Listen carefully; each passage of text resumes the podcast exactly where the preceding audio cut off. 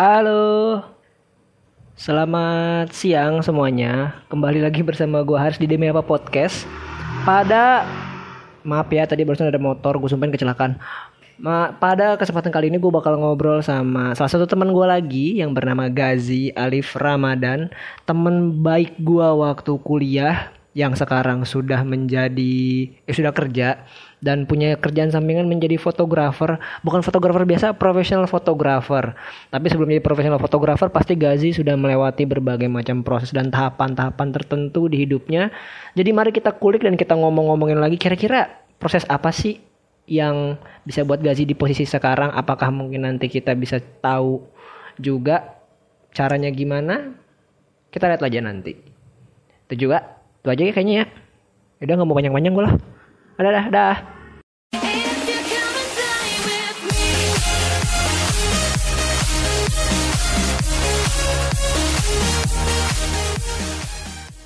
mungkin biar biar perkenalannya lebih asik kali ya gue serahkan sama Gazi sendiri nih sebagai orang yang bersangkutan. Boleh sih perkenalan dulu sih? Ya, nama gue Gazi Alif Ramadan, biasa dipanggil Gazi. Hmm. Uh, gue sama Haris emang kenal dari kuliah, kita sering Hmm. nongkrong bareng, makan bareng. Dulu sampai punya namanya sahabat sate, sekarang begitu saja. Terus habis itu uh, kita sering berada di kondisi kepanitiaan yang sama dan divisi sama. Terkadang gue bagian foto dokumentasi, si Haris bagian desain. Ya jadi emang dari pertama gua kenal sama Gazi nih ya teman-teman. Emang Hmm. anaknya tuh emang udah mulai bukan suka, gue nggak bilang suka ya. Gue pertama ngeliat Gazi tuh kayak oh nih orang adalah orang yang ngerti kamera, ngerti foto gitu. Terus Hmm. lama kelamaan gue tahu ternyata emang sukanya lu suka di kamera, lu suka di fotografi kan. Dan gua kira dan gue kira awal-awal tuh kayak ya ya udah gitu karena emang keseringan lu di kepanitiaan aja makanya eh di kepanitiaan dan di tempat yang sama sama sama sama akhirnya lu di situ terus makanya lu ja- bisa fotografi ternyata udah sebelum kuliah apa gimana sih sih lu suka fotografi sih Gue fotografi tuh suka dari SMP sebenarnya. Pertama kali dibeliin, gue cerita sejarah gue kali, kenapa gue bisa suka foto kali ya. boleh tuh Iya, gue tuh nggak tahu dari dulu kelas 6 SD tuh emang gue udah senang megang kamera, entah itu handycam apa segala macem. hmm. Eh, SMP kelas 2 dibelikan kamera pertama kali Nikon Mhm. D40X itu bekas. ya Nah itu gue kulik terus gue seneng banget. Jadi kalau dulu tuh gue di SMP dan SMA pasti selalu menjadi seorang eh, dokumentasi. Apa pun Hmm. panitianya pasti gue selalu ada di posisi dokumentasi. Dari kuliah terus Hmm. jauh dari foto lagi sampai Hmm. akhirnya gue eh, merasakan foto yang dibayar. Dari situ gue menjadi seorang profesional fotografer ya. Kalau profesional tuh udah dibilang ketika hasil foto lu tuh dibayar tuh lu, udah- lu udah termasuk profesional. Karena Oh, iya iya iya iya iya. Benar sih, benar sih. Kadang kadang ada di luar sana tuh orang yang bilang kayak eh kayak profesional ini, gue profesional prof, misalkan contoh gue profesional fotografer, gue Hmm. profesional debater gitu. Cuman orang tuh kayak rada rada rada ya orang ada aja sih lah yang skeptis kayak bilang kenapa sih harus pakai harus pakai profesional? Menurut gue, Ya. gue setuju sih teman-teman sama eh, pandangannya Gazi gitu soal profesional fotografer ini. Ya karena as long as lu berkarya di jalan ini dan bisa menghasilkan uang dan feedback orang-orang itu baik dan jepretannya bagus ya sah-sah aja dibilang profesional dong benar, gitu. benar. Dan lagi ini kan balik lagi fotografi juga termasuk seni ya. Dari kemarin tuh banyak banget yang orang-orang yang ngobrol sini tuh ngobrol tentang seni. Balik lagi teman-teman ke seni gitu. Ada mungkin beberapa orang yang ngeliat Gazi nggak profesional, ada mungkin yang ngeliat jepretannya kayak ah ini kurang ini kurang ini nggak gue banget. Enggak, itu bukan karena bukan karena menurut lo jelek atau gimana. Coy, seni, seni itu selera orang gitu. Ya, Cuman yang, lo- yang harus lo jadiin patokan, ini orang sudah bisa menghasilkan duit dan orang-orang feedbacknya baik. Ya Anda bisa apa, brengsek? gitu. Kayak pengalaman pribadi gitu ya, Riz ya. Hatersnya banyak gitu ya. Tapi bener kan, kurang lebih kayak gitu kan. Namanya Iya, seni iya. kok gitu. Iya. Ya nggak sih? Hmm. Kalau gue tuh dapat apa ya, dapat masukan dari teman-teman atau senior-senior komunitas gue gitu. Kalau lu Iya, iya. pengen menjadi seorang fotografer terkenal, entah Hmm. lu mau diakui oleh banyak orang, yang penting tebel muka. tebel muka tuh dalam Hmm. lu mau dikatain apa pun kalau emang Hmm. tujuan lu baik lanjutin tapi kalau eh lu maksud lu lain mendingan jangan jadi Hmm. gue dari awal tuh yang udah belajar tebel muka sih kayak maksudnya eh apa pun yang terjadi ayo gitu gue Hmm, ajar aja lah. ajar aja Eh ini cuman gue mau agak mundur dikit lagi nih sih Oke. sebelum lu dapat kerjaan yang tentang fotografi ini. Hmm. Eh bisa dibilang kan lu awal nih, awal banget modal lu suka fotografi pasti kan modal karena suka ya sama fotografi. ya Eh lu pernah tahu nggak sih atau enggak lu lu tahu di mana kayak titik balik di mana lu pertama lu cuman suka-suka suka doang, tiba-tiba gue mau ah serius di bidang ini itu titik baliknya di mana sih? Lu tahu nggak? Kap? berarti jawabannya adalah titik baliknya adalah ketika klien klien Ya. gue itu senang dengan hasil foto gue itu titik baliknya gue Oh. pertama jadi fotografer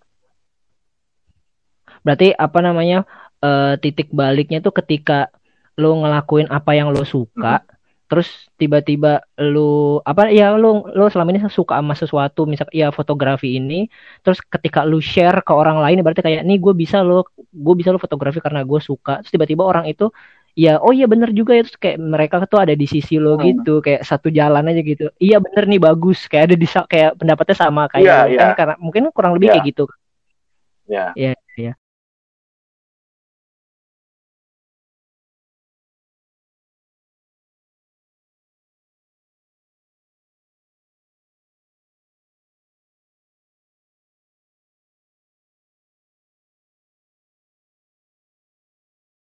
Kan? Jadi kalau nggak salah gue nggak tahu ya yang ini apa bukan. Jadi kalau nggak salah waktu itu teman-teman Gazi pernah cerita katanya ada suatu kejadian waktu dia lagi apa namanya melakukan pekerjaan pekerjaannya ini.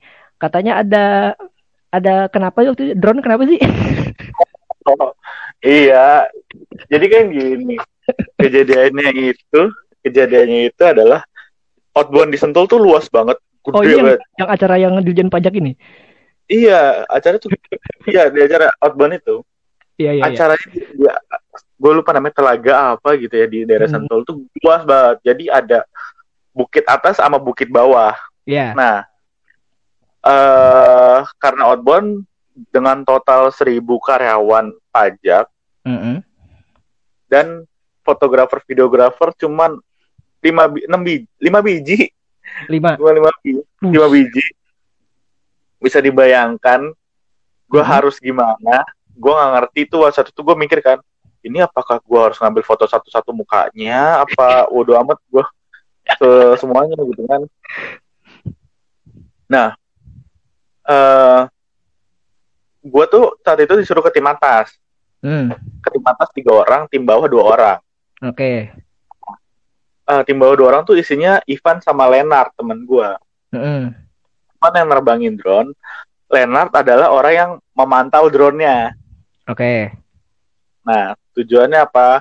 Kan Ivan harus ngelihat ke layar handphone, si Leonard harus ngeliat ke drone-nya ke arah mana gitu kan takutnya Iya, ada iya, iya. pohon atau apa. iya iya Nah, saat itu mereka kalau nggak salah mau ngambil eh shot rada ekstrim gitu, jadi rada mundur gitu kayak My Trip My Adventure tau gak lo yang kata Iya. kayak mundur. Trip My Adventure tuh mundur gitu kan. mundur ngejauh gitu kan ke atas gitu kan Iya, ya iya, jauh iya. ke atas. Ah. Ketika itu terjadi, si Leonard tuh lagi nyeting eh kamera juga buat time lapse. Nah, Hmm. nggak ada yang mantau kan. Iya, Ivan ngedit sendiri. Jadi pas mundur tuh tiba-tiba ada ranting. Jebret, jebret, jebret gitu kan. Tak, tak, tak, tak, tak, gitu kan. Nah, ternyata Ivan langsung lari, drone-nya jatuh ke danau. Nah, jadi itu loncat ke dalam danau dengan pakaiannya segala macam. Gua yang baru kelar syuting dari bukit atas pas lagi mau ke base camp bingung kan pas kok bisa buyut iya gitu, mundur. Anjir. itu drone-nya nyemplung kita panik dong karena apa drone tuh masih dipakai di sesi akhir buat eh apa namanya kalau buat foto angkatan gitu-gitu Oh, deh. foto keseluruhan gitu. iya pakai drone wah dalam mati gitu. Anjir, goblok. mati lu anjing foto rame-rame pakai drone drone-nya nyemplung dong gitu kan panik gue langsung jadi drone-nya tuh pas udah kita lihat tuh udah kering apa masih basah dan lagi dikeringin gitu lagi digantung Iya iya. dan lumpurnya di mana-mana kan nyemprot danau gitu kan Iya iya. Itu epic banget. Itu pelajaran tim yang harus benar-benar ini problem solvingnya gimana ya? Hmm. akhirnya ya udah mau nggak mau kita minta maaf ke salah satu panitianya gitu kan. Kita bilang ini drone-nya jatuh nggak bisa diperbaikin kita nggak nggak ada foto drone apa gimana. Oh. Ya udah mereka bilang nggak apa-apa kita pakai foto dari jauh aja ya. Ya oh ya udah baik lagi begitu akhirnya eh, teratasi lah hasil foto seperti itu. Kayak sekarang gua eh, ibaratnya total eh, bukannya sombong ya total alat-alat gua itu udah nyentuh ke 23 24 jutaan Mm-mm. Itu kayak full equipment untuk lo tuh. eh enggak enggak 16 16 7 23 23 5 28 juta 28 juta. 30 juta sama lampu-lampu Hmm. Nah, mungkin bisa di Nah. agak agak dirinciin nih sih yang critical critical equipmentnya tuh apa aja dan harganya berapa dan kenapa kenapa Oke. itu di- lo but- dibutuhin gitu. Nih in Oke. case teman-teman di sini soalnya mungkin nggak ada yang tahu tentang fotografi sama alat-alatnya, mungkin teman-teman di Oke. sini ketika dengar 26 28 juta, hah? Motor beat pasti gitu. Iya jadi ini gue menceritakan sebagai wedding photographer ya Ya, sebagai wedding photographer oke. Eh, menjadi seorang wedding photographer untuk di pasaran itu seenggaknya lu membutuhkan kamera full frame Hmm. Nah, kamera full frame gua itu harganya 16 juta. Kalau 16 sekarang kalau salah 16 16 juta Sony A7 Mark II. Mm-mm. 16 juta ditambah gua punya lensa 85. Kenapa gua butuh lensa 85? Mm-mm. Lensa 85 kan rada ngezoom ya. Yang dibutuhin adalah gue biasa buat ngambil candid, ngambil properti yang detail, ngambil ekspresi, ngambil gambar eh detail-detail properti itu gue pakai 85. Kenapa gue butuh itu? Harganya 85 waktu itu gue beli harganya lima setengah, berarti 16 tambah lima setengah 21 juta 500. Mm. Terus eh gue punya lensa 35. Lensa 35 ini itu buat ngambil suasana white, tapi tetap bokeh. Jadi Ah. gue tetap ngambil eh, portrait pengantin atau foto bersama tuh bisa gue pakai lensa 35, tapi hasil tetap hasil juga bokeh. Oke. eh itu harganya 7 juta. 7, 7 juta kalau nggak salah deh gue beli. Iya, Lensa jadi dua lensa doang, lensa doang. Jadi 21 setengah tambah 7 juta 28.500. Hmm. Terus belum flash. Flash gue udah 3 biji.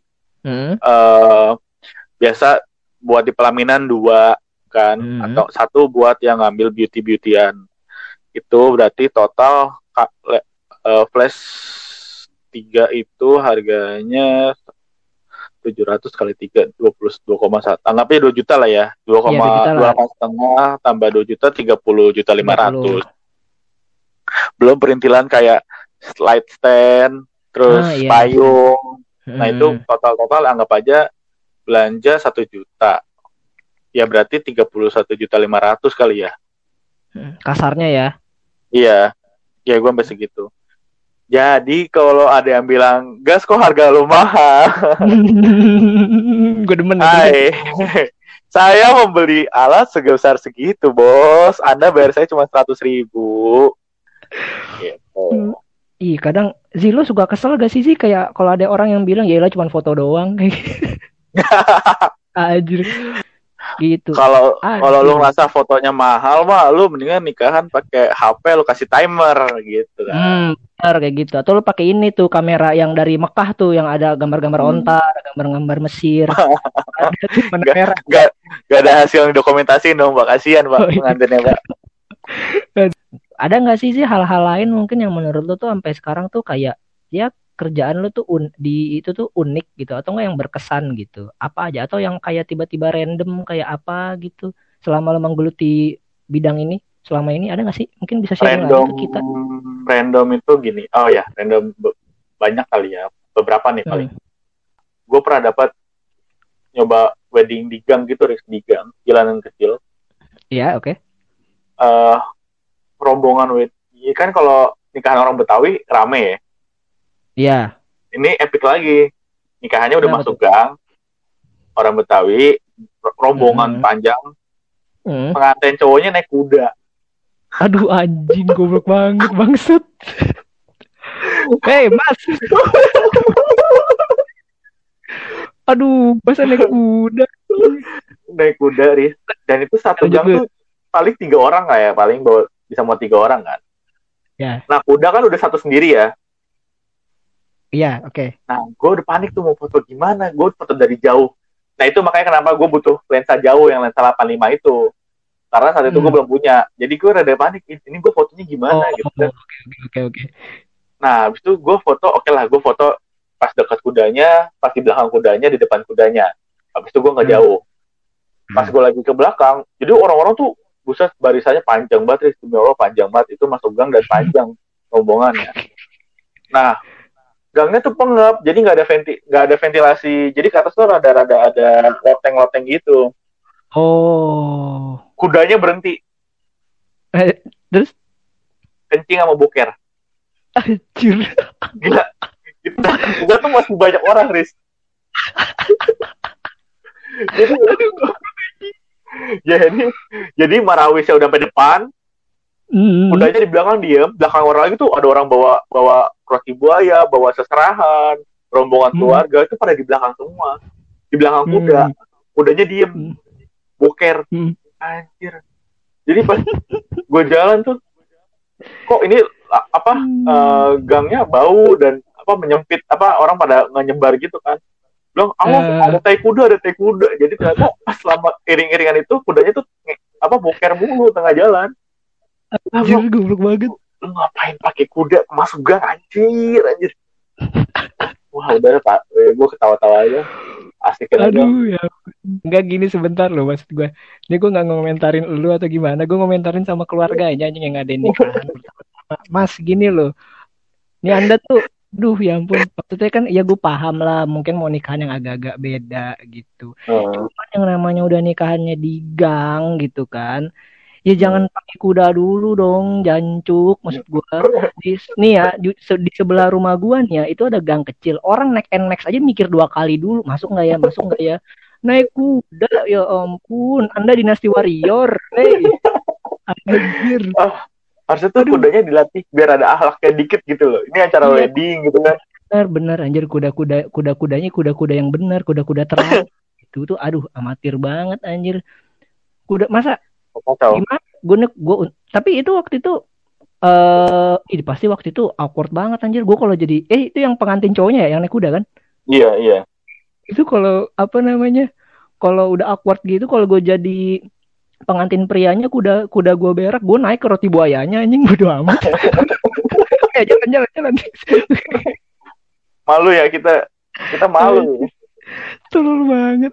Gua foto ikut foto juga nih salah satu vendor gede ini foto vendor wedding gede ini foto vendor fotografer wedding ini yang rada gede ini. Bukan Iya, rada gede gede banget sih. Hmm. fotonya itu di gedung Danapala gedung Danapala tuh di eh, sebelahnya lapangan Banteng. Oke. Nah, ternyata kliennya itu adalah Oh, lu bisa bayangkan sebesar apa itu acara. Dia ngambil Parah. paket yang paling mahal. Hmm. dan baiknya subhanallah Riz baik banget kliennya. Kayak mas sholat dulu mas makan dulu mas Hmm, masih mau oh. foto lagi nggak? Ayo gitu gitu nah gue sebagai fotografer baru eh maksudnya fotografer yang ya pengen lagi ngerasa ngerasain gitulah.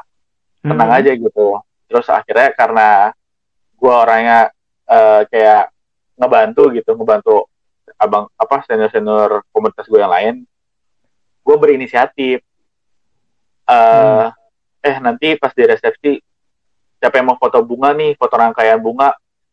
Terus gue dengan inisiatif bilang oke bang gue aja foto rangkaian bunga. Eh, foto doang kan gitu. Karena eh, ya gue kasihan juga mereka juga pasti ada udah ada eh, job desk lain. Iya. kan gue datang sana juga buat ngebantu. Ya udah oke. Oke Zi lu foto bunga ya? Iya. Bener ya Hmm. Zi lu foto bunga? Iya bang. Serius ya? Iya. Apa sih bang? Udah ya udah kalau mau foto bunga nggak apa-apa. Ternyata itu Hmm. sebuah awal dari masalah gue gue dengan jadi uh, acara weddingnya jam 7 malam. Gue Hmm. harus standby di gedung itu jam 5 sore kan. Heeh. jadi akadnya tadi udah pagi jadi dari tempat akad ke hotel eh, ke Dana Pala tuh cuma jalan beberapa meter doang naik mobil Mm-mm. Nah, udah sampai pintu masuk Dana Pala. Itu kan rada luas ya, ibaratnya luasnya itu dari pintu masuk Dana Pala tuh dari halte Vokasi sampai Vokasi. Oh, oke oke oke. Lumayan ya. lumayan. Lumayan. Dan dari situ adalah awal start karangan bunga sampai lobi. Hmm. Total karangan bunganya 200. Anjrit. Goblok Gua-. Gua diturun, gua diturunin di gerbang anjing. Zi semangat. Anjir, anjir goblok banget. Gua foto karangan bunga dari Hmm. depan dari jam setengah li- dari jam 5 sampai maghrib. Hmm, Sampai setengah baru tujuh eh enggak sampai setengah tujuh lewat malah badan gue keingetan badan gue gue kesel capek gimana gitu kayak anjing gue ngapain ngambil kinian goblok goblok. Terlalu ngide ya. Terlalu, iya terlalu ide jadi ternyata kalau emang acara-acara wedding pejabat orang penting gitu emang karangan bunganya di atas 100 rata-rata Hmm, iyalah pasti. apalagi fraksi partai kan buset itu Mm-mm. di mana-mana nih Iya iya Jadi- sih, gue tahu sih pasti. jadi eh, pas gue udah kelar foto ditanyain. Semua karangan bunga udah. Gue bilang aja udah dengan PD-nya udah. Gue nggak tahu lagi di mana lagi kan ibaratnya. Mm-mm. total ada 200 soalnya mas. Gue langsung Hmm. senyum senyum aja. Anjing dari tadi berarti gue mau 200 dong. Itu udah itu itu pengalaman terepik gue sih. Oke gue nggak boleh ngide lagi besok besok Terlalu inisiatif kadang membahayakan sih emang sih. eh, iya ya kan gue di pikiran gue kan oh foto karangan bunga cuma ya paling 5 foto 6 foto gitu doang Iya iya iya. 200 foto setan Berapa. Eh Zi, tapi itu jalan dari yang gerbangnya ke gedungnya itu luas, luas. luas luas luas Oh berarti lumayan masuk mobil gitu ya? masuk mobil banyak parkiran gitu-gitu kan Hmm. Nah, Oke oke. ah. masalahnya karangan bunganya itu Riz, kalau satu Hmm. lapis nggak apa-apa. Ini ada yang dua lapis tiga lapis numpuk. Aduh anjir. jadi gue kayak Dua gue ngegeser Dua karangan gitu. bunga. Iya seenggaknya gue ngegeser karangan bunga dulu buat dapetin si karangan bunga dari siapa gitu. Enggak, untungnya sih lu moto 200 kelar-kelar sih. Yang yang parahnya lagi lu udah dari ujung. Terus udah sampai ujungnya lagi udah 200 pas lu Oh. ngeliat ke belakang ada truk lagi bawain inian. Karangan bunga lagi. Iya. Iya sumpah. Baru sumpah. sumpah. Ada kayak gitu Ada. Riz ada jadi gue udah sampai lobby gue udah sampai lobby Riz. Mas itu karangan bunga datang lagi noh tiga tiga tiga truk. Oke, Pak. Anjir. gue digituin sama ajudannya demi Allah. Sumpah. Gue jalan lagi nih ke depan. Jalannya gue ke depan gerbang lagi. Ke depan gerbang lagi gue jalan. Sedih nggak tuh? Aduh, mau pakai gitu. Gue kalau jadi lu mau udah nggak kebayang sih mana mana mana udah pasti kan panjang banget jalannya. Gue kalau jadi lu tuh dari gerbang gue mesen grab aja, besok gue foto, foto, foto, foto, foto, ambil grabnya pulang jalan. Oh, Duh, wah, udah, udah. ada lagi nih sekali lagi nih ya boleh nggak Apa tuh? Boleh, boleh dong, boleh dong. gue mau tau wedding selebgram Wish, selebgram selebgram. Lumayan tapi ininya, in influence-nya lumayan. lumayan seratus ribuan Lumayan. lah 100 ribu. Wah, udah bisa swipe up, swipe up tuh dia tuh. udah nah karena ini artis eh, selebgram yang datang Hmm. juga anak-anak Instagram Hmm, jadi lorong lorong jalannya pengantin itu hmm. isinya HP semua Rik. Oh, aduh. Waduh. Gue mati ini. Gue ke, gue kebayang sih, gue kebayang sih. Jadi gini, jalan masuk pengantin isinya HP semua orang pada nyondongin HP. Oke, bayangin ya, orang pada nyondongin HP. Hmm, Terus ada tiga vendor fotografer di sana hmm. yang ibaratnya total ada sembilan orang yang bakal ngesut nih pengantin jalan nih. Hmm. Lu bisa bayangin gak gimana riwahnya? Aduh anjir, itu mah ini anjing klarifikasi koruptor. Gokil. Banyak banget kameranya anjir. Misalnya kalau gue berdiri di tengah, orang pasti bar, minggir mas, minggir mas gitu gitu kan, tapi badan gue Iya. gede. Jadi ya udah Iya, gue iya. ngalah, gue gua gua naik kursi, gue ngambil dari atas aja, cekrak cekrak cekrak cekrak. Hmm. Ya alhamdulillah hasilnya bagus sih maksudnya. Gue dapet hasilnya. Cuman ya gitu, perjuangannya itu, Dan- Struggle-nya itu ya. struggle-nya itu. Dan lucunya Riz, lucunya adalah Apa? ini wedding selebgram kan. Iya. tapi ya dia eh, nyewa gedungnya juga menurut gua pas-pasan gitu loh nggak tahu entah mereka emang karena murah apa gimana kan karena rata-rata cateringnya tuh endorsan bajunya endorsan make up endorsan semua endorsan Oh, oh, hmm. sampai kayaknya mereka tuh nggak nggak mikirin dia tuh nggak ada wo mereka tuh nggak ada wo Hmm. dan yang terjadi adalah undangan itu sampai jam 2 Riz. undangan sampai jam 2 siang ditulis ya Hmm. dia nge- dia nyewa gedung sampai jam satu siang Hmm. gila nggak lo Waduh, lo kok bisa gitu? Jam satu petugasnya marah-marah Riz. endingnya jadi tamu masih panjang listrik Hmm. dimatiin Anjir.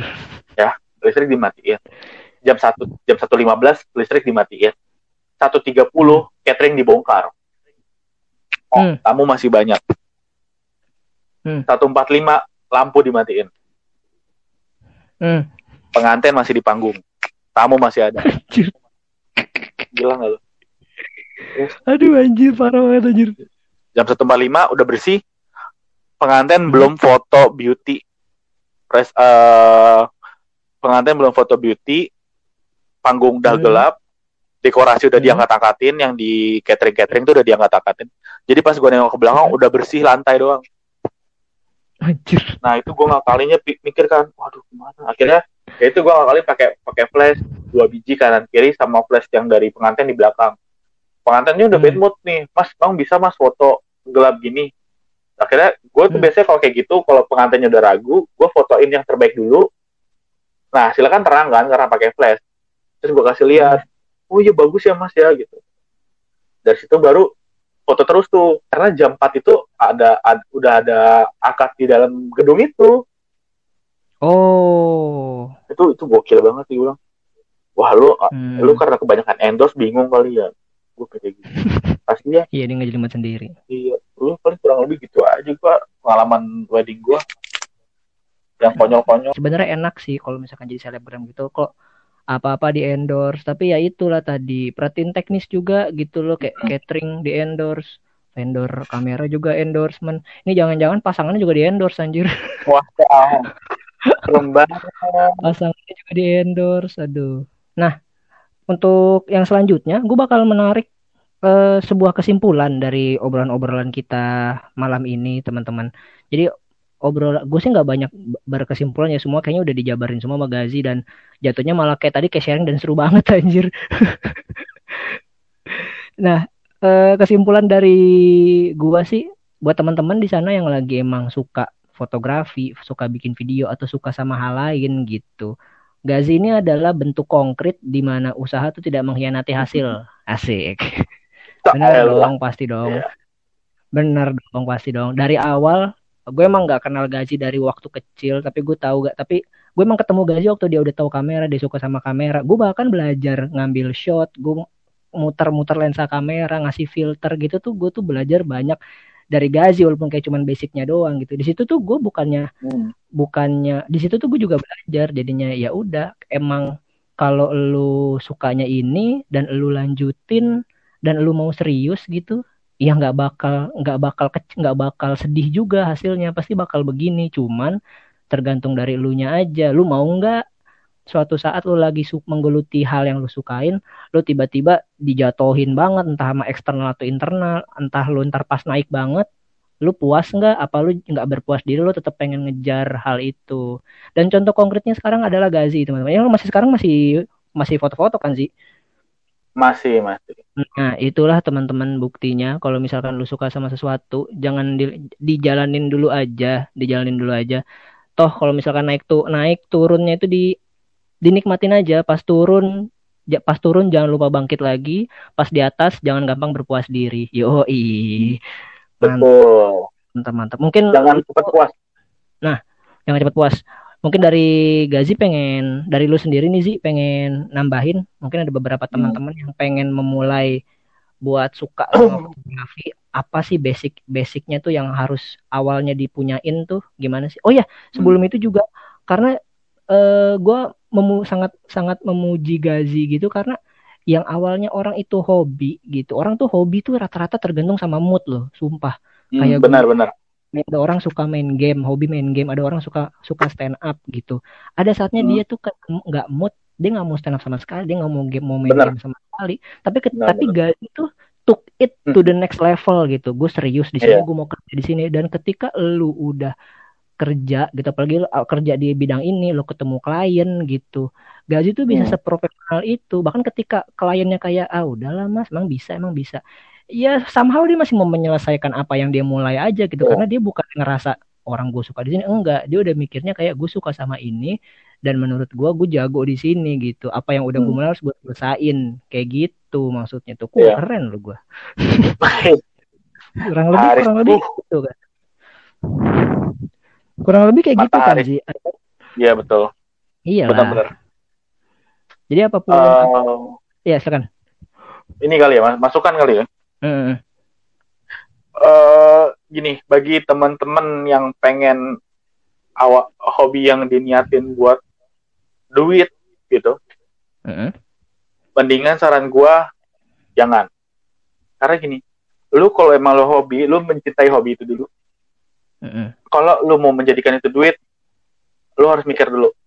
Gini, kok dalam fotografi, dalam fotografer atau dalam gua sendiri adalah eh, sekarang niat gua adalah hobi gua ini oke duit itu bonus tujuan gua hobi ini adalah bikin bahagia orang Hmm. dulu kalau gua jangan mentang-mentang lu ngerasa ih gambar gua udah bagus eh gue bisa foto gua ngasih harga ah maksud gua langsung langsung ng- ngasih harga tinggi atau lu tanpa tahu struktur seperti apa tanpa tahu perhitungan yang benar gimana tiba-tiba lu ngasih harga duit Hmm. Eh, saran gue adalah sebelum lu men- men- men- memberikan tarif, Hmm. lu pelajarin dulu. Misalkan gini, kayak gue, gue fotografer wedding, gue Hmm. ngegali potensi diri gue di wedding dulu selama sebulan dua bulan. Gue Hmm. ikut orang gratis, capek capek, tenaga Hmm. habis habis. Tapi gue dapat pengalaman, gue dapat pelajaran, gue dapat pengetahuan gimana cara menyelesaikan masalah. Karena kayak tadi tadi kan gue ngejelasin ada beberapa masalah-masalah di wedding seperti apa seperti apa seperti Iya. apa. Dari Iya, situ iya. gue belajar penyelesaiannya kan Hmm. dari pengalaman. Nah dari situ mungkin lu beruntuin oke gue dua bulan tiga bulan gue gratis lah. Habis itu baru nanti gue ngasih harga tapi jangan langsung ngasih harga mahal karena pengalaman lu juga berdasarkan nanti harga-harga tersebut kayak misalkan yang gue lakukan sekarang ini nih gue ngasih foto produk makanan gratis ke teman-teman gue Hmm, iya Kenapa? iya iya iya iya. ya kan? kenapa gratis Eh, pertama gue nggak ada pengalaman di foto makanan oke Hmm. terus eh, kenapa gue juga gratis? Niatnya adalah gue pengen bikin bahagia teman-teman gue kenapa Hmm. lagi covid kayak gini orang pada berganti usahanya buat mendapatkan uang kan? Pasti kan? Yang Iya. kan tadinya kerja terus mereka harus di PHK terus butuh masukan tambahan duit. Hmm. eh, akhirnya mendirikan usaha makanan. Nah itu gue mencetuskan kayak oke gue beramal di bulan Ramadan seperti itu aja kali ya dan gue nggak bisa Oh, ngebantu Oh, gue nggak iya, bisa iya. ngebantu pasien-pasien COVID mungkin tapi gue bisa bantu teman-teman gue buat survive nah dari situ nanti bakal eh, berkembang lagi Riz. jadi dari fotografer makanan karena dia tahu kita hasilnya bagus dikembangin lagi ke teman-teman teman-temannya baru nanti kayak oke gue kayaknya udah harus ngasih tarif deh dengan Hmm. cara hasil foto gue udah seperti ini udah misalnya ada 100 foto yang bisa kita pasarkan baru kita ngasih harga tarif kayak gitu-gitu. Hmm. jadi jangan cepat-cepat ngasih harga tarif lah. Dan jangan pernah tinggi hati kayak ngerasa ih hasil gue udah bagus gitu. Lu jangan pernah ngerasa kayak gitu. Lu harus kasih dulu foto lu ke orang lain biar orang lain nilai. Jangan jangan nilai diri sendiri juga. Iya benar sih, gua- jangan terlalu egois, benar. hmm, Hmm, hmm, hmm. benar. Gue adalah suka tuh yang kayak gitu-gitu. Nah, Zi, terakhir nih, mungkin kita eh, dari tadi ngomongin tentang profesi lu, tentang hobi lu, tentang kesekitaran lu. Mungkin sekarang saatnya lu bisa eh, promosi Instagram lu, eh, apa namanya foto, eh, apa namanya, eh, or- apa sih sebenarnya jasa lu, mungkin Jasa ada, gua, ya. bisa mungkin diceritakan, eh diceritakan, dipromosikan kali-kali teman-teman sini Ya. yang berminat. ya bagi teman-teman yang pengen uh, foto wedding atau lamaran bisa kontak gue di IG gazi.ramadan atau langsung follow uh, vendor gua simply.moment. Heeh. Terus kalau ada yang pengen foto makanan, langsung kontak gua aja untuk urusan harga belakangan. Yang penting hasil lu pada suka dulu gitu. Oh, is nice, nice, nice. Itu aja. Terus kalau mau WA, gua ada di 0878 94 Anjing ada WA aja brengsek deh akhir-akhir. Ya teman-teman, gua apa namanya yang pengen kepo sama Gazi. Sebenarnya kalau misalkan lu kepoin ke Instagram Gazi juga lu tahu eh, what he's doing gitu. Banyak beberapa di situ juga ada eh, vendor-vendornya dia apa, apa yang dia kerjain itu bisa lu kepoin di Hmm. sana. Eh, buat yang pengen foto buat yang pengen foto wedding tuh atau foto, foto prewed bisa langsung ngecek buat kalau mau foto ya bisa ngecek ke Instagram Gazi nanti bakal gua sertain. Bagi yang bingung saya prewed atau wedding sama siapa, DM saya dulu Hmm. dong. Oke sih, thank you banget udah mau nemenin gue Ya. malam ini buat ngobrol. Pembicaranya sangat panjang dan seru banget. Thank you sih. Yo, thank you, Riz. Stay safe. Ya, stay safe juga.